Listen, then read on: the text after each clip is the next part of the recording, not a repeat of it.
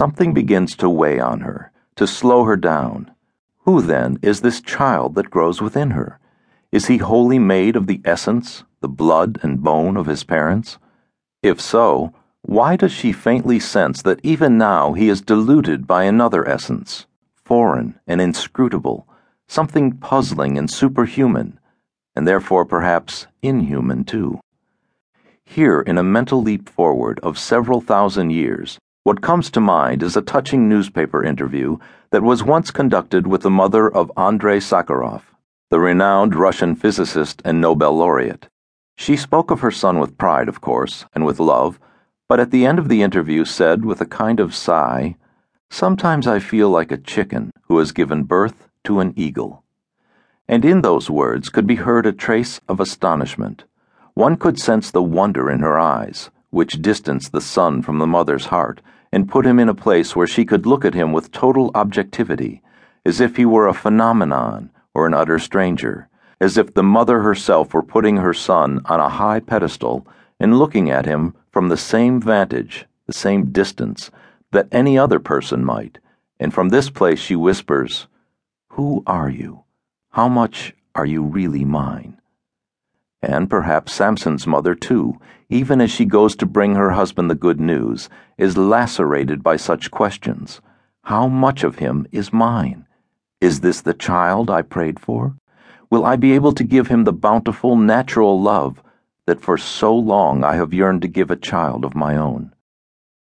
And then, when she meets her husband and speaks out loud, the words suddenly penetrate her mind with full force and with all their complex implications.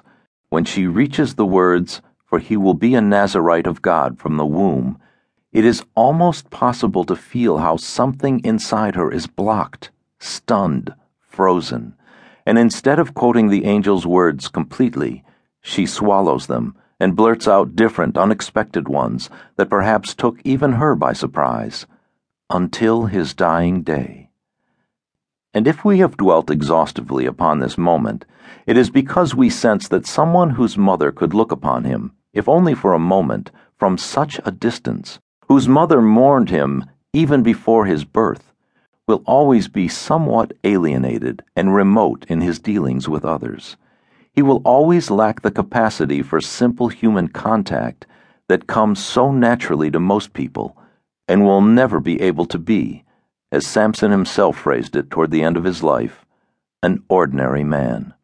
And thus, even if Samson's mother has been miraculously cured of her barrenness, it would seem that she has directly passed along to her son the barrenness as metaphor that sets a person apart from the vital core of human existence, a unique case of hereditary sterility.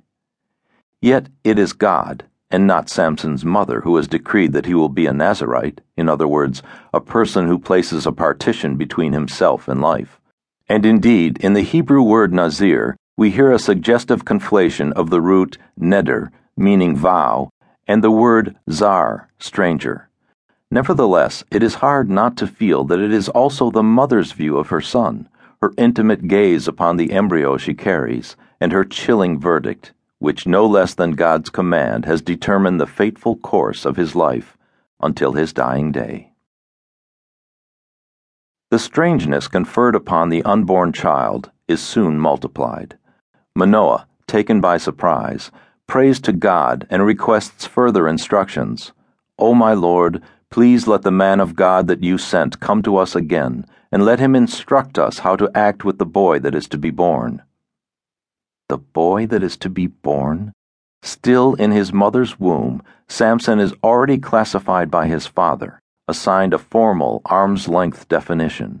For even if Manoah's lips have longed for many years to pronounce the words, our son, my child, my boy, he takes care to use the term used by the man of God as quoted by his wife perhaps because he senses that he must, even now, maintain an awestruck distance from one who will soon be an exalted figure.